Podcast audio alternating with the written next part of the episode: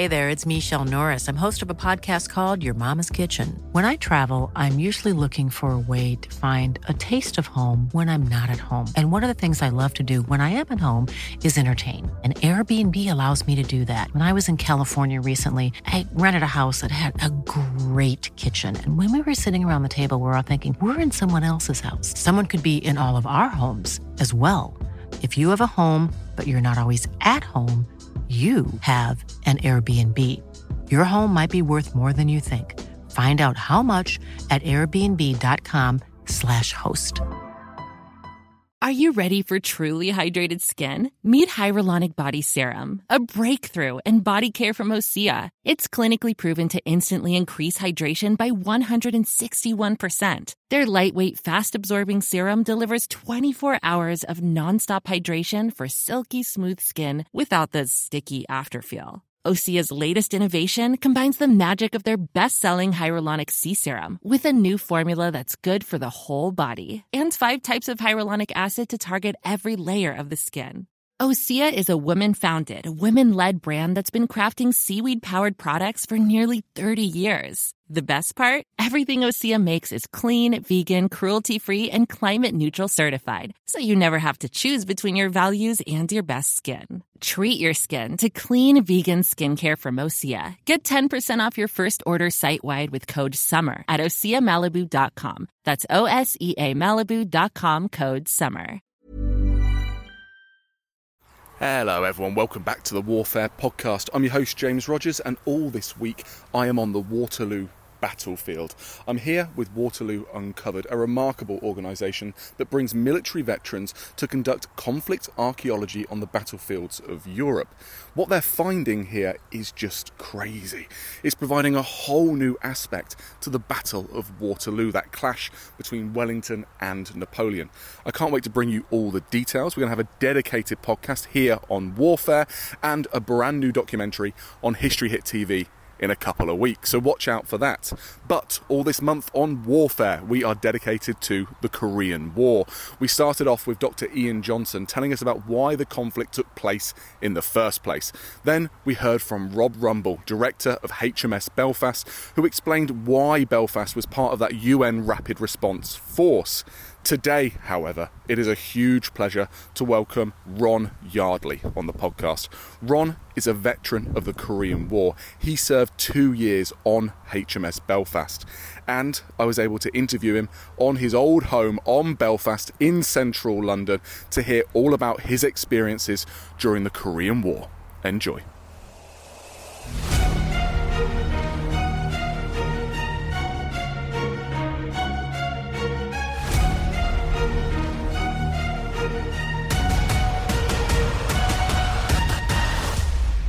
Hi, Ron. Welcome to the History Hit Warfare podcast. How are you doing? Thank you very much. Um, not too bad. Uh, there was no way in the world that I was going to miss this today. My very first podcast. Oh, well, that is an absolute honour. We appreciate it. And here on HMS Belfast. Oh, well, my second home. Does it feel like being at home?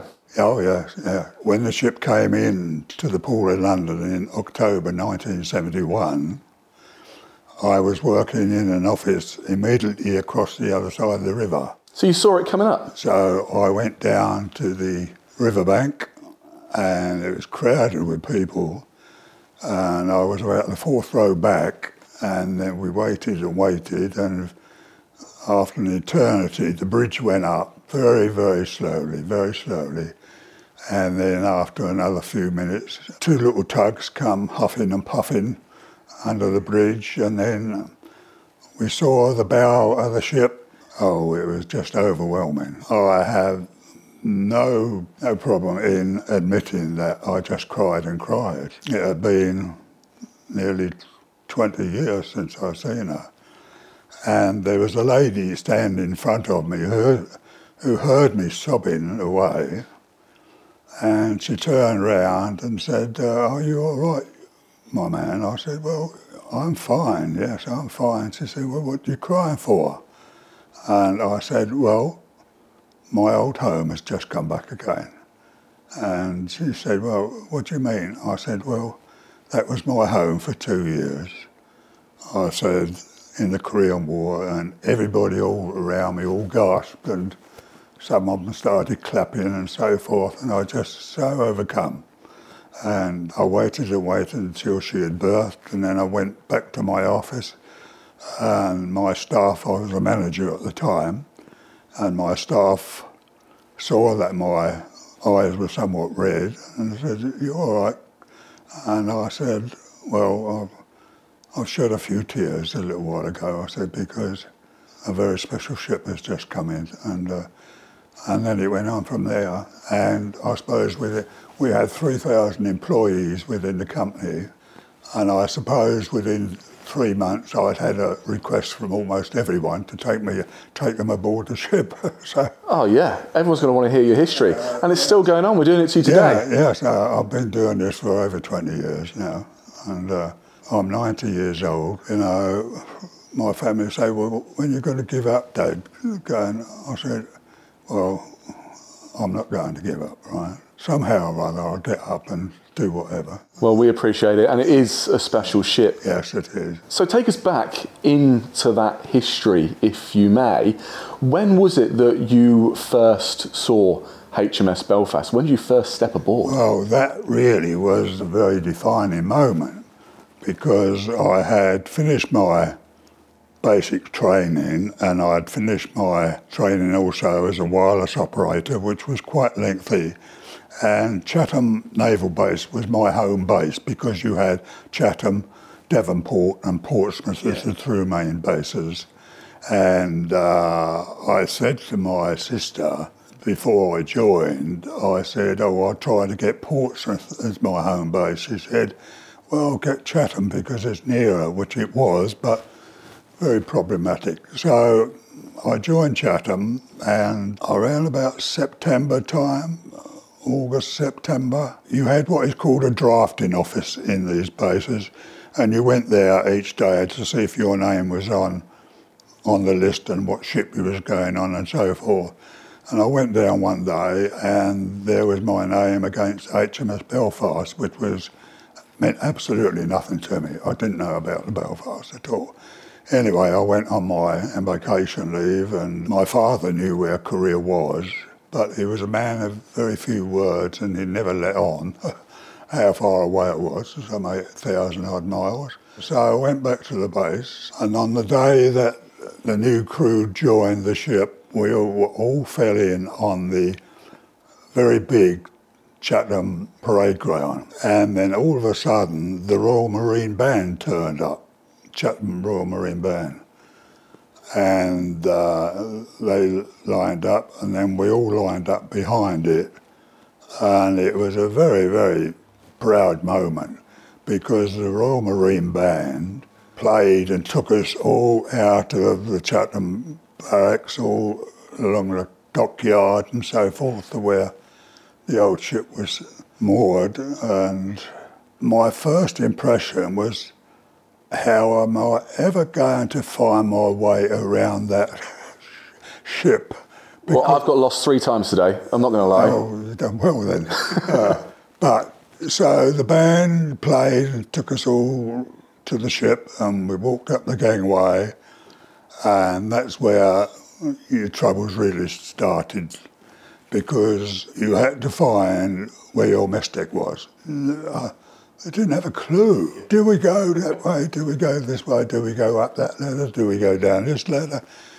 Anyway, somehow or other, my deck was the Arctic decks, of which there's a very considerable history attached to them, because they were the decks where the crew of the 42, 43 Commission were playing escort for the Russian convoys, and uh, they were, without words, the most horrendous journeys of all time. Did you know much about that history when you came on to Belfast? Were you briefed on the fact that this ship already had a proud history of being involved no, with we Scharnhorst? weren't. No, we weren't. And uh, you gradually got to know about them as, as time went on. But I finally found the deck where I was in, going to be for the next couple of years in the Arctic deck. And I thought, my goodness, no, they're not very big, are they? And, uh, you know, and we had 16 men in them little mess decks. But what, what were you sleeping on? Did you have fixed bunks or? No, we didn't have we, we, hammocks. You see, I mean, some of the things, some of the day to day living features went back to Nelson's time. The hammocks went back to Nelson's time, right? And there were one or two other things that went back, and uh, it was then the rum was, ration. Oh, the rum ration. Oh, yeah. Well, that became uh, an integral part of life at twelve o'clock every day, and that you know. But when you went in your mess deck, you had your hammocks to put up every night or take down sometime during the night, depending on what watch she was on and so forth. But seniority the place, first places, all right, okay, and that was not officers, right, because we were all lower deck personnel. And me being a very junior sort of uh, chappy, you had to sort of put yours where there was space available. Was this your first ship? No, I wish it had been because uh, very little time for the first one I was on, which was a frigate, which she was sent to sea on. She was a rusty old frigate named HMS Cowdray, and you was put on there to find whether you got your sea legs, yeah. so forth. And our first journey, or my only journey, thank heavens, was across the North Sea, and uh, the North Sea is never ever calm, right? And as a young recruit, that was my first fave flavour, shall we say, of what naval life was going to be for the next eight years, and. Uh, it was absolutely a shocking journey. We went across to Cuxhaven in Germany and then came back again a few days later. And as rough as it got, I had to remember the last words my father said to me before I left home. And he said, Well, I wish you all the best. He said, But I'll tell you one thing if you don't like it, don't you come running back to me. Now, a lot of people have thought those words very harsh and very hard from a father to son. But what he was saying is, you're going into a totally new life, which is going to be very hard a lot of times, and you're going to be living and meeting with young chaps from every quarter of life, those who've lived in poverty, those who are got a job and so forth. So he said, expect an awful lot of change. He said, but if you don't like what you've signed up for. You've got to deal with it. And did he know? Was he a Navy man? Oh, yes. So you had a word to the wise? I've never forgot them even now.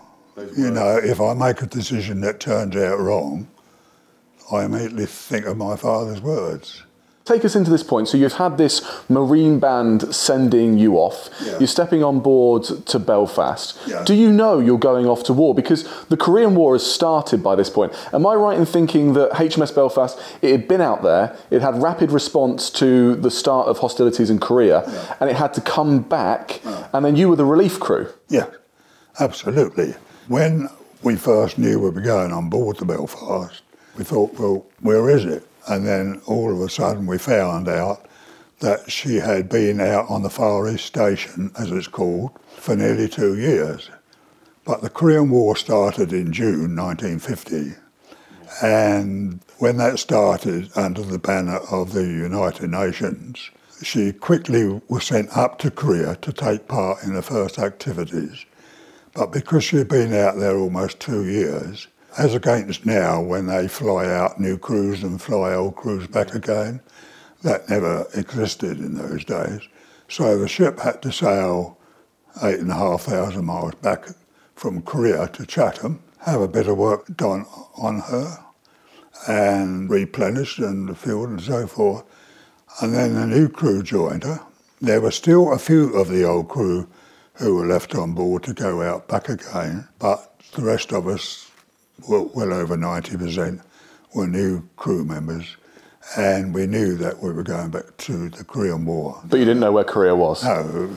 All I knew, it was eight and a half thousand miles away, and there was a war going on, but what sort of war it was going to be. Somebody said it was a police state war, and there was all sorts of uh, suggestions at what it was.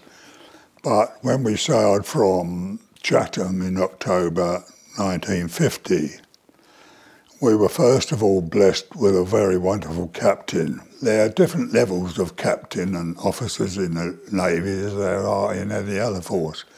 But we were very fortunate we had what we called a man to man captain. He never put his rank above you, he treated you as you were on the same level. Okay. Captain Aubrey St Clair Ford, and his nickname was Strawberry Ford, and that was. But he was a very crew orientated man. You know, we always had a lot of respect for him. On certain ships, there's not much respect between captain and officers and the lower deck. But on the Belfast, that didn't exist, didn't it? You know, well, it couldn't because we were going into a war which none of us had experienced in our lives. I was barely 18, and I'd gone from one aspect of life, which was quiet and comfortable and that, right to the other extreme. It took a long time for us to get out to Korea because, because we were carrying a new crew, you had to go through what is called working up exercises, in that all new members of the crew, especially, had to be trained up to the very highest level, and especially, you know, like the gun crews, but even more so the wireless operators, because if you wrote down wrong an income an incoming message, that could change the whole feature of the message, you know. So that is why, as a junior, my job in the wireless room was the one right down below decks, not the bridge wireless office, which is up near the captain's bridge and so forth, because I was still, in effect, learning the trade in real life situations and that, you know. So when you arrive in Korea, you're already pretty shattered, but you are war ready. You're ready to go. Yeah, I often, well, I always tell what my first impressions or our first impressions were after arriving in Korea. We spent Christmas in Hong Kong and then from there we moved up to Korea. Oh no, we went to Japan first. Yeah, we went to Sasebo and this was all totally new to me, you know, hearing different foreign voices and everything and all their habits and so forth. But the first day in Korea, the temperature was 30 degrees below zero. That's not something we think about when we think of Korea. And five days later, it was 35 degrees below zero. And that is cold, really cold, right? And it just shook you to your butt. People in, like in my branch, you didn't have to go up on deck very much, thankfully. We didn't have the warm clothing the modern. Serviceman has got, which is multi-layer clothes to keep out the cold. We just put on as many scarves as we could find, as many pairs of socks we could find, and so forth. And you, just... know, you had the heating come through the mess deck. It wasn't as much as you wanted, yeah. certainly in those seriously cold conditions. And if, for example, you were on the upper deck and you happened to touch the side of the ship in any way, and you would have been stupid to do so, you wouldn't get your hand back off again because severe cold causes severe burning at the same time, and your hand will become stuck to the metal fuselager to it, and you can't get it off. But because we had a lieutenant surgeon on board, which I can talk about later if you wish, he had to be called to come and get your hand off of that, okay? And that was a pretty awful experience. So you're not only fighting in the war here, but you're fighting the weather. Does the ship start icing up, or did you not have yes, the heavy? Yes. It does. So you've got to de-ice the ship as well, because yes. you have you can have the risk of toppling, right? If you get top heavy with too much do. ice. Yeah, I mean the seas were frozen over. And so forth, and although we could generally get our way through them because the size of it. But you've not got a reinforced hull for, no, for ice, no. no. But it was all part of the day, shall we say, and uh, you quite often stood and shook your head and thought, how on earth am I, do I find myself here? And that, you know, with such extreme temperatures and everything else, it made life very, very unpleasant indeed. But you had to change and get used to them and carry on to do your job to the very highest standard that you was trained for. So that's one threat to life is the weather. Yeah. When did you first start to engage in battle? Well, the Belfast main and really overall function in the Korean War was the bombardment of big targets ashore. If I can just go back a short bit, in so much as that in 1950 we had a real, real navy. We had umpteen cruisers, two or three battleships, umpteen destroyers and frigates, and aircraft carriers in particular. Well, the, the pilots from the aircraft carriers used to go up and fly over the Korea get us targets and they would be sent back to the ship and then we would do our best to put those targets out of action. And would you be taking those communications as a wireless operator, or what would you, what information would you be taking in and relaying back? Well, because I wasn't working in the bridge wireless office, what used to happen is that the pilots used to send details and the uh, readings, uh, right, yeah. as to where the target was, and briefly what it was was railway yards or factories or whatever, and they would be taken down by the wireless operator in the bridge wireless office. And it was only a few feet from the bridge wireless office to the captain on the bridge, you see, and they would be passed directly out to him. Mm-hmm. And then it would be decided whether we went for those targets or not. Okay. The range of the six inch guns was 14 miles at that time, which was a long way in 1950. Right? Nowadays, you fire something, it can be in another continent in half an hour, and, and so forth. Right? So the six-inch guns used to be set up to bombard these targets. Unfortunately for us in our mess deck, we were immediately below the six-inch guns, forward six-inch guns, and I could sit here as long as you want, I would still never able to properly describe the noise, the blast, and the after effects of the ship keeling over each time they were fired. And it was just. Can you describe the thud of those guns, or is it just, I mean, unless you're there, you just don't know what it's like? Well, your latter question is the nearest of all. When they go off for the first time that you're on there, you wonder what on earth has happened. You just can't relate to. I mean, it depends. Well, the six inch guns used to go, be fired up to once every five minutes, depending on how many targets we got to try and put out of action. In the mess deck, there was very little that would move around because of that very reason of six inch gun. But now and again, things maybe weren't put away as they should be.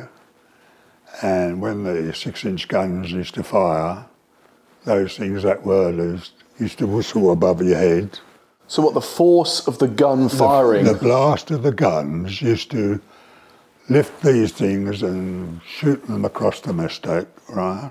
If you was walking along the main corridor of the ship, main passageway, you would just be chucked from one side to the other. And if you can think that there are no soft parts on a ship at all anywhere, you come back battered and bruised. But if you were sitting at the mess table, say 12 o'clock dinner time, your food would be, because all the food in those days was served up in the mess deck. We didn't have a ship's company dining room in those days. Everything was done and forth in the mess deck. And I tell the story that on one day after the first or two of uh, the ship firing at six inch guns, I had my plate of dinner on the table and my knife and fork, and there was about four or five others sitting around the mess deck table having theirs. And I was just about to put my knife and fork down on my food, and then the six inch guns fired, and the plate shot up about a foot in front of me fell down on the table, and all my dinner which you only got one of a day, was spread out all over the table and the mess deck floor and so forth. And of course, in those days and probably today, the crew always made a joke of that, you see. But because I was pretty young and uh, and so forth, they all roared with laughter because when you join the Navy, for whatever, it's been tradition that you're given a nickname. And because my name, surname is Yardley, as it happens, cricket has been my main source of entertainment. I'm, I've been president of my cricket club and various leagues in Essex for many years. And so my nickname became Norman Yardley, who was the captain of Yorkshire and England way back in the 1950s. Oh, ah, okay, that's not a bad nickname. I thought you were going to say they're going to give you yeah. something for spilling the food. So they say, all laughed and said, Norman's lost his dinner. And I just sat there, and my plate had come down upside down. So all my dinner had gone. I thought, well, that's it until tomorrow. So, but then, good natured that the Navy chaps were, they said, right, give us your plate, Norman, uh, passed it round the rest of the crew. And by the time I got my plate back, I'd got more on mine than they had got left on theirs. So I thought about playing that trick again a few times. Get a bit of food. Sums up the camaraderie, though, right? Oh, yes, yes. But the last from the ship, depending on whether we'd fired on port side or starboard side, the ship used to keel over by the sheer blades.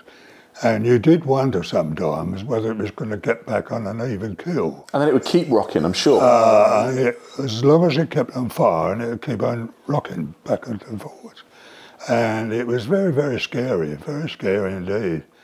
And if, for example, you had been on watch during the night and you'd come back to the mess deck and try to get back in your hammock, which I could go on and explain, but if the you was trying to sleep during the morning after being on watch, the blast from the six-inch guns used to lift you up in the hammock and drop you down again.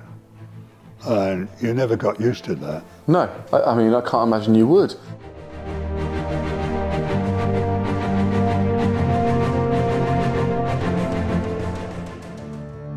From Wondery, American History Tellers is a podcast that explores extraordinary events from the history of the United States and brings them to life. And in an all new season, you'll learn about a tragedy that is often overlooked in American history the Great Mississippi Flood. In the summer of 1926, the American Midwest saw rainfall like it had never seen before, and there was only one place for all that rain to go the Mississippi River. In total, the flood submerged 27,000 square miles in seven states, destroying crops, paralyzing transportation, and washing away hundreds of farms and communities. By the time the floodwaters receded, as many as 1,000 Americans were dead, and more than 600,000 were left homeless. Learn about the forgotten history of one of America's worst natural disasters and how the racism, exploitation, and betrayal that followed it transformed the American landscape forever. Listen to American History Tellers on Apple Podcasts, Amazon Music, or wherever you get your podcasts. You can listen one week early and ad free by joining Wondery Plus in the Wondery app.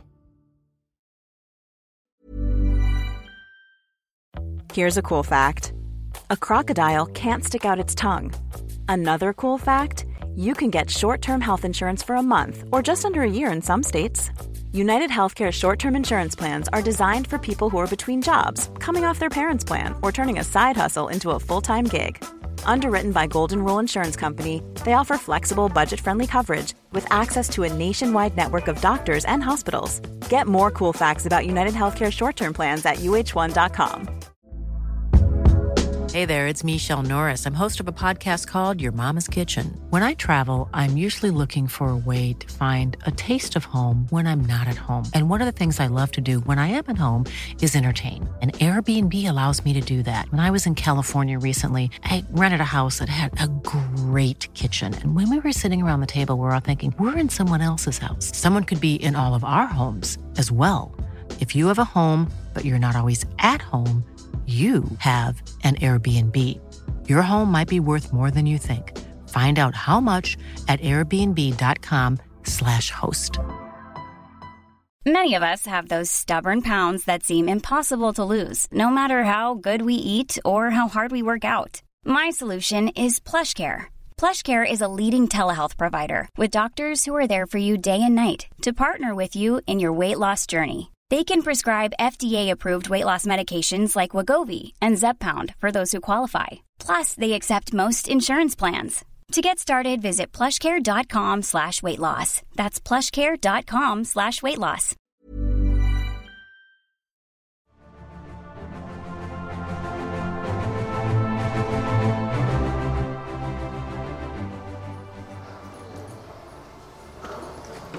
It's a small room in here, isn't it, Ron? It is very small. To duck my head to get in. What are we talking about? Like, what, three metres across, five metres long?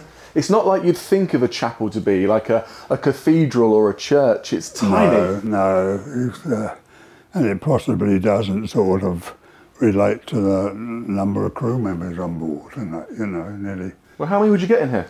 Well, we used to come in here, say, if there was a service, maybe one of the ship's crew who'd been killed, as I mentioned before.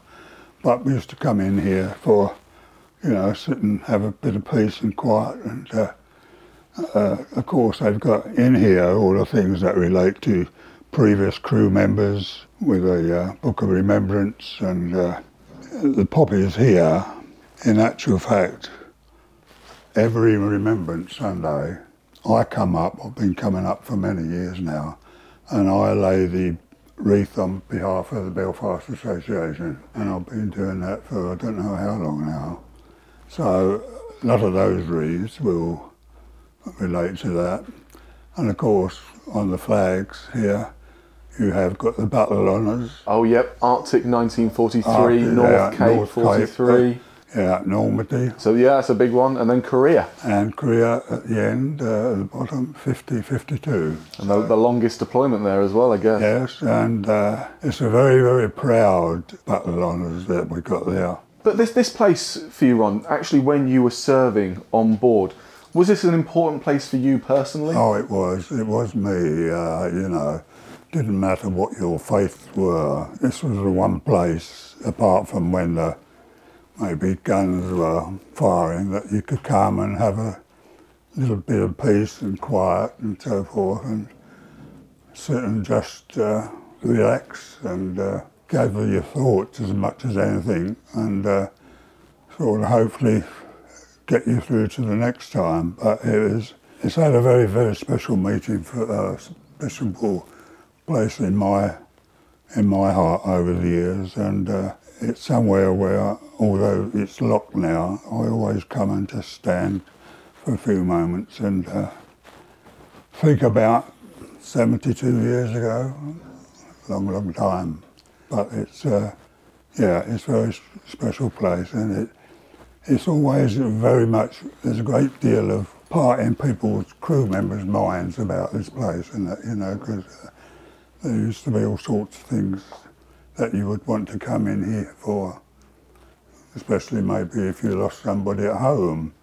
You know, if you got a letter to say so and so died, this is somewhere where you could come and just sit and reflect and so forth. So And it was so busy on ship, this must have been one of the only yeah, places it you could sit with a bit Yeah, of quiet. It was. There's no doubt. There was nowhere else because there was always a hive of activity. And uh, but this was a place I can't remember now how many times I, I would have come in here in, on my time on the ship. And uh, yes, it's. Uh, And it's, it's maintained a place of importance for you and your family, hasn't it? Because what's that bell over there? Well, christening stake. As I mentioned earlier, I had two of my grandchildren christened in here many years ago. Um, In that bell. Yes, yes, by the, by the ship's chaplain, whose name was Arthur Nunnally. And we had a little service in there. There wasn't the whole of the families, couldn't get them in there, but my son's family with the two children. And I remember very clearly the ship's chaplain at the end of the service standing behind the two of my grandchildren with his hand on each of their heads. And I've got photographs at home showing those that particular instance. So yes, and they were christened here in the, the ship's chapel in that line there. So it's a lot. It's a lot.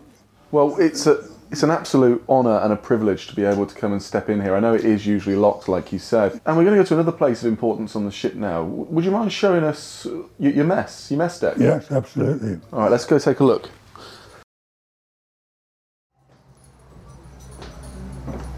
After you, Ron. This is this is your ship, and this is the mess deck. So we're looking at around what, 10 meters in length, around 20 meters wide. It's pretty low ceilings. How many men would have been sleeping in here? Uh, 20, 20. around about that time. But that's with the hammocks laid out. That was the hammocks, yes, but there was never enough room for enough hammocks to be put up uh, related to the crew. So some of you would have to take your hammock and maybe go off somewhere else and find a space for it, okay? So you sleep wherever you can. Yes, I mean, as I said in my first part, is that putting your hammock up was dealt really in levels of seniority.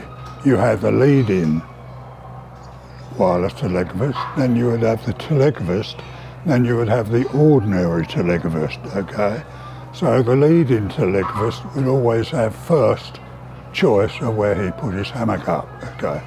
This doesn't always apply to every ship and so forth, but that was what applied here. And, So th- there was a hierarchy. well, hierarchy within the lower deck, shall I say. And where were you? You were you were pretty new. I was pretty new, but somehow or other, I always had a space, a hammock space in here. Hammocks are a part, or were a part of real naval tradition, and they have to be done up a certain way. There used to have to be seven rings on the hammock to represent the seven seas. Okay, yeah, it goes back, but it is not always implied, but uh, it certainly did throughout my naval career. And you have to do them up absolutely correct because if an officer came along and happened to look at the hammocks so, and they weren't done up properly, you'd have to take them down and keep doing it until you got it right, shall we say. It wasn't overly difficult at all. And just round the corner there, you have what is called the hammock rack. Right. So when you got up in the morning and you took your hammock down and lashed it up with those seven cords, you then put it in the uh, hammock rack until you took it out again. But then, where would you keep all your stuff? Oh, here you go. Look, what's this? R.G. Yardley. Is this your one? You left your stuff behind. Is this where you keep stuff? No. No. Everything that was in the hammock used to be have to be kept in these lockers. You never kept anything in your hammock as such because it would just take up too much room. So Or get thrown off when the ship starts firing. yeah, and so forth. But uh, we could never uh, have everything. Uh, so they were the ship's lockers, and that's where you kept all your uniforms, your everyday things like. Uh, So these sacks in the corner on the ship now, this is just messy. This wouldn't have happened on. No, no, no, no, not acceptable. No, and these are only replicas, uh, makeshift replicas. Yeah. They are nowhere near as big as what we used to have, and our names have been put on in a rather haphazard way uh, by staff in the IWM. But we used to have a hammock issued from the day you joined the Navy, and that your name had to be properly inscribed on them with block letters and uh, and so forth. They're the same hammock. But this has just been done to give a little bit more atmosphere to the to the ship. And then, so where would you hang the hammocks then? Is it these bars that we can see? So we've got big, thick, black metal bars over our heads, that almost like you could do a, a pull-up on. I'm not, I'm not going to. I'll leave that to, to you, Ron. But um, you know, is, is this what you tied your hammocks to? Yes, what you used to do, you used to tie your hammock up on these bars, right? You had to make certain you'd done it right because if you didn't do uh, the knots right or something, you could find yourself on the deck pretty, pretty quickly. So once you had got them slung, as it's called, I mean, I can't reach up now. You used to have to reach up and hold. Oh, hold you can reach up now. Yeah, hold this bar and then you've got to swing your body up and over and then down into the hammock. So you've got to have some upper body strength here.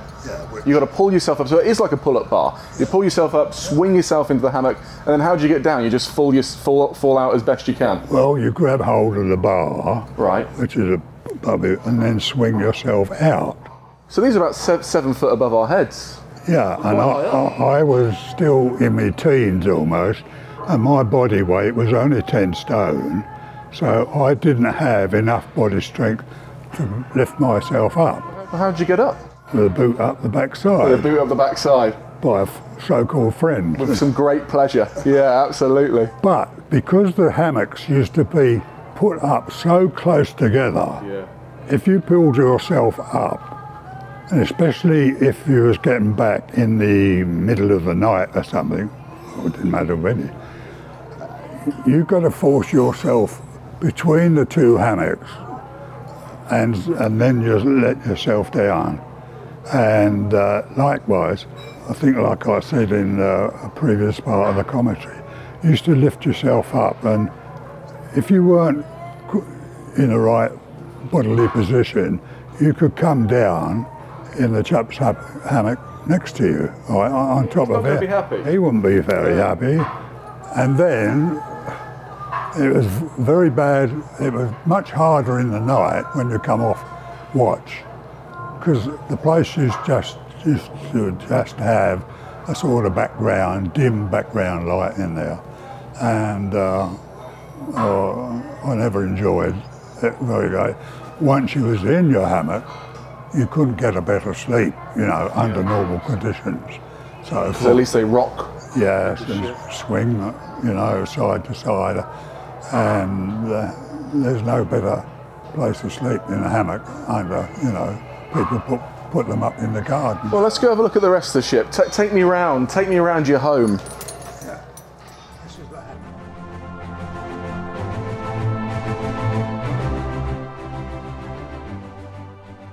So that's another side of just day-to-day life on the ship. Oh, You're battling the guns as well. But when it came down to actually being under hostile fire, did Belfast ever come under attack while you were on board?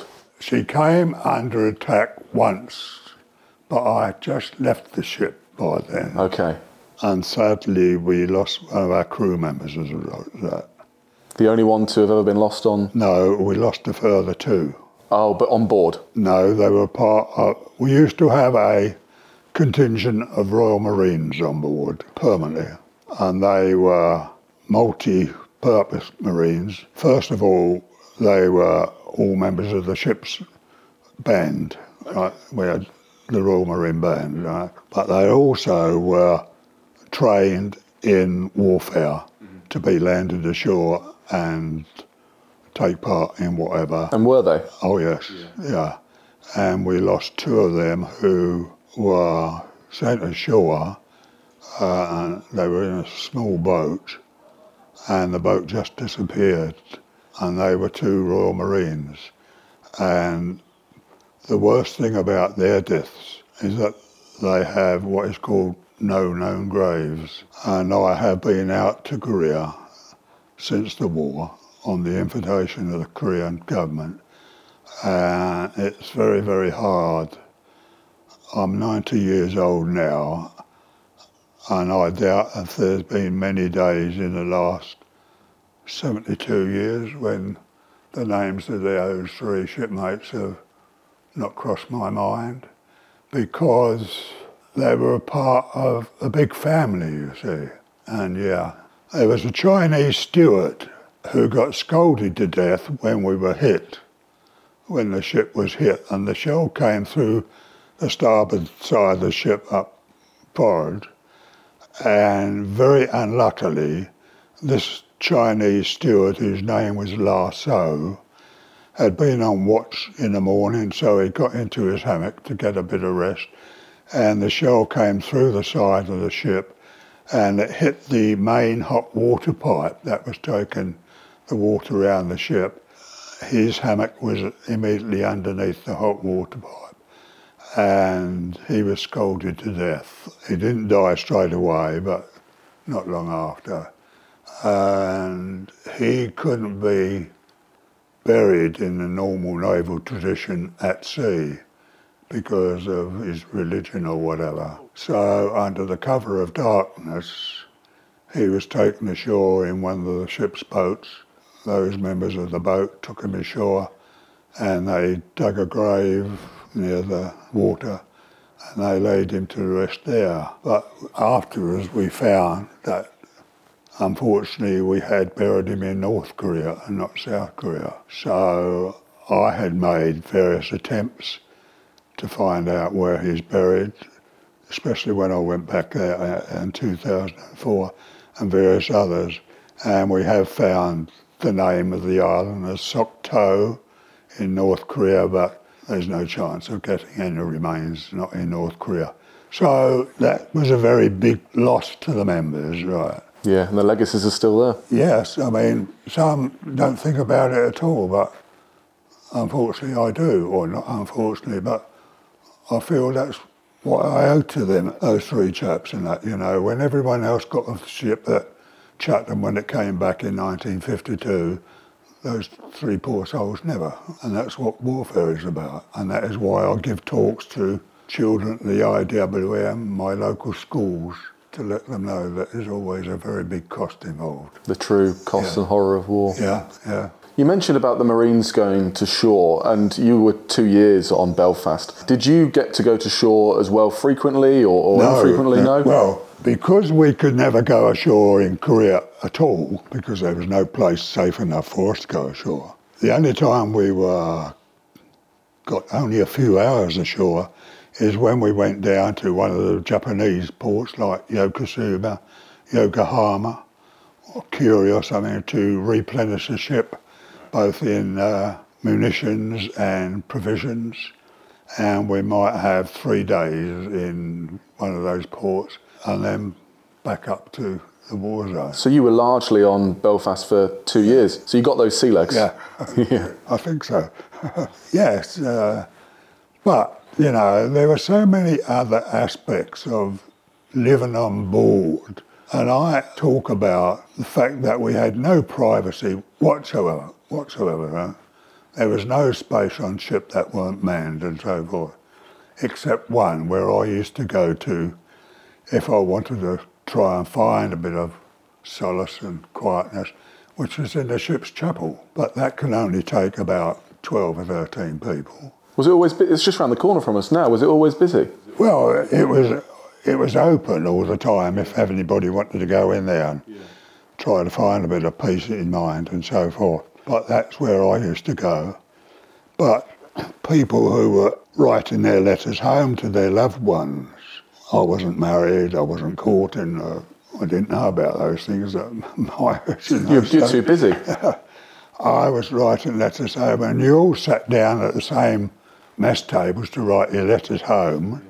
And there would some who would put their arm right up what they were writing so nobody else could see like you was in the school class when yeah. you was a children, okay? Don't you dare look over my so-and-so shoulder, Norman, uh, and so forth. And that was part of life. But the, the other side of that, in writing letters home, was hoping to God that you would have a letter come from home to you. And we only used to get mail every six or seven weeks because it would take nearly two months from a letter from London to get all the way out to Korea because it used to have to come on different ships in different stages. So we never got many letters as such. But the worst thing of receiving a letter for some people were the Dear John letters. The Dear John letters used to wreak havoc. You'd gone for two years. Right, yeah, because there was no compassionate leave. You couldn't go home and done that. If you were single and just got a, if you got a Dear John letter from your girlfriend, hard though it was, that wasn't as bad as if you were a married man, right?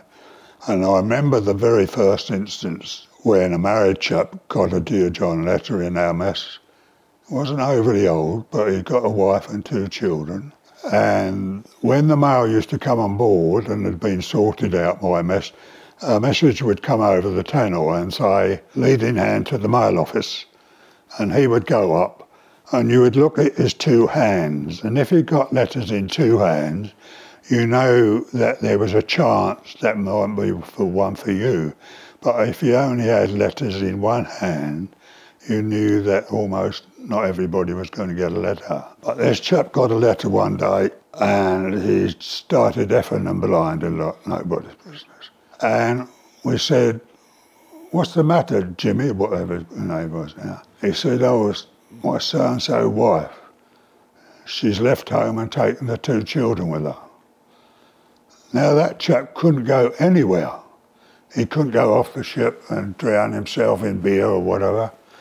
He, he had no respite but to stay in that cramped mess deck with everyone else, trying to somehow come to terms with that most shocking of news that anybody could get. We had no counselling, nothing that is of today's medium. Yeah. No, no post-traumatic stress or disorder, although it occurred almost every day, but we had no way of relieving ourselves of that. You know. Just lately, the last two years, I've suffered from quite bad anxiety.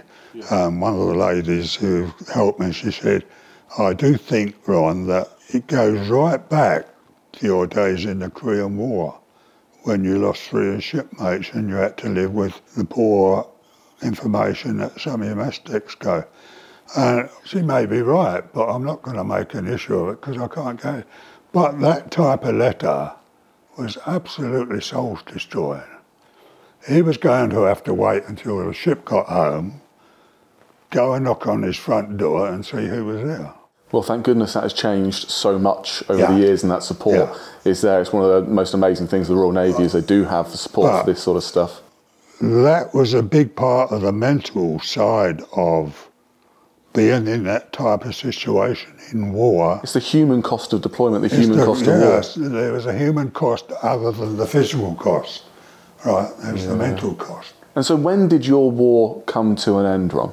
The ship had to go down to Singapore, I can't remember when, after about a year and a half, I think. Because what had happened is that during the Second World War, or during the Korean War, shall I say, the ship fired its six inch guns more, far more than it ever did in the whole of the Second World War.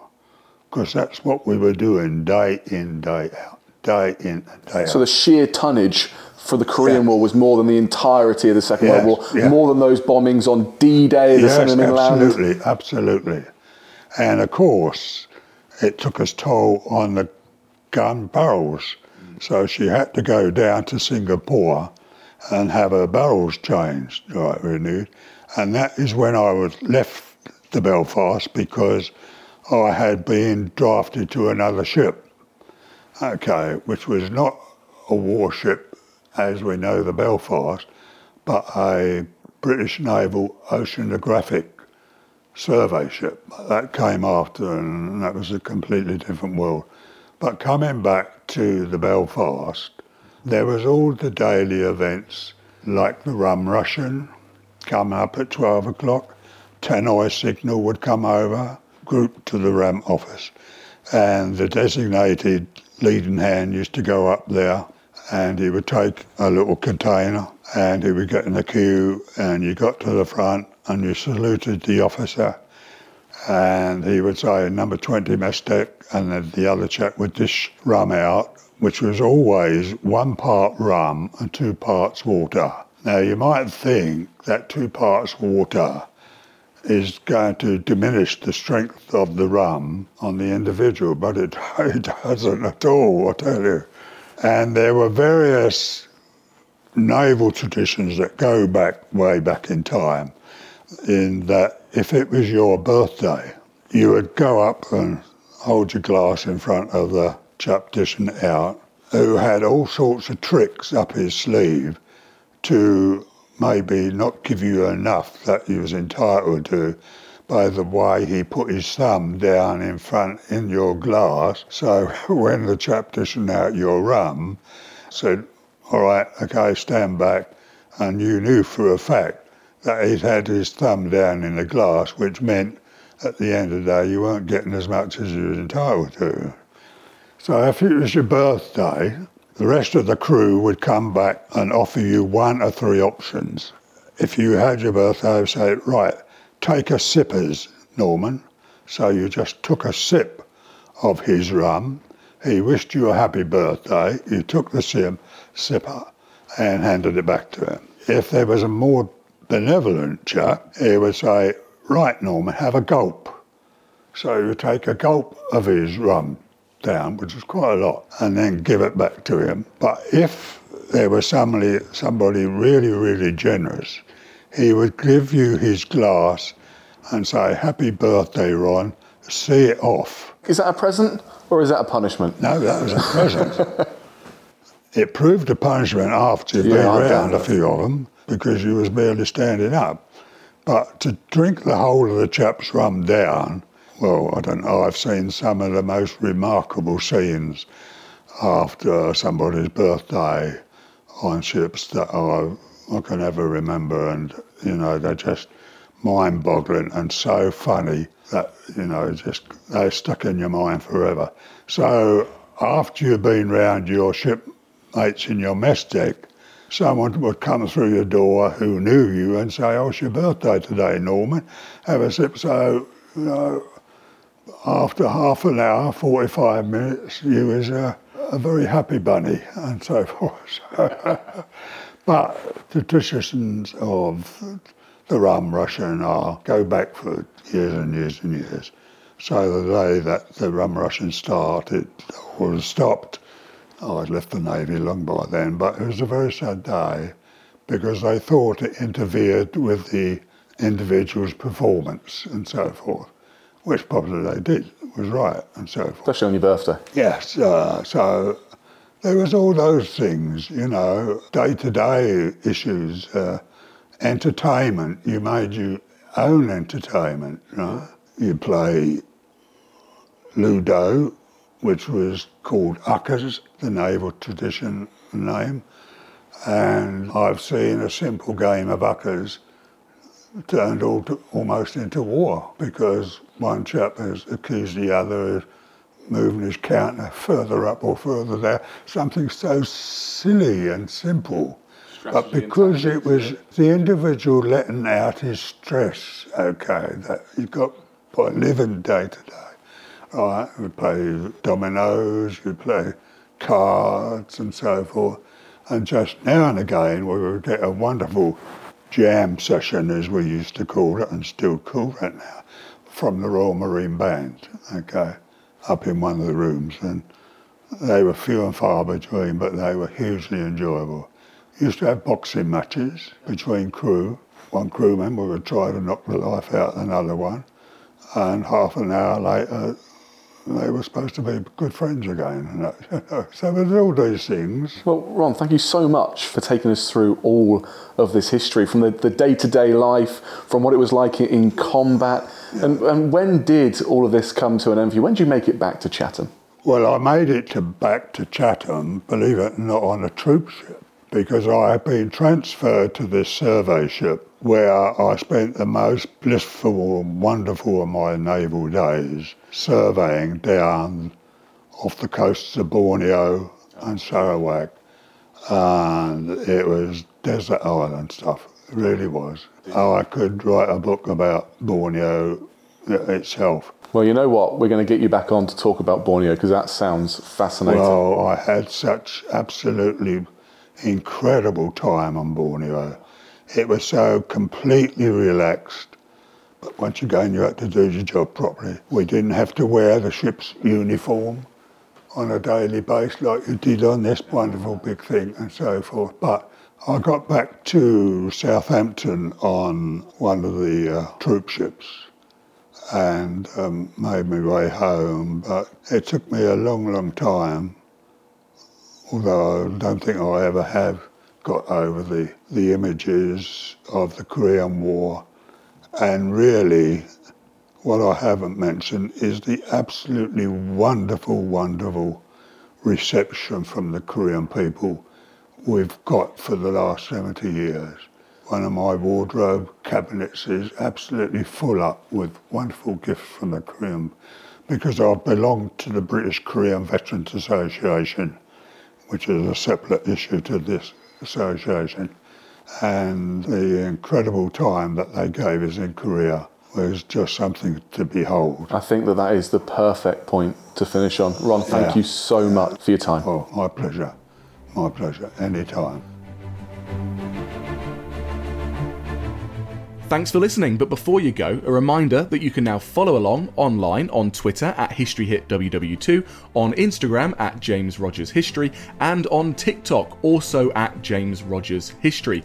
You can also subscribe to our free Warfare Wednesdays newsletter via the link in the show notes.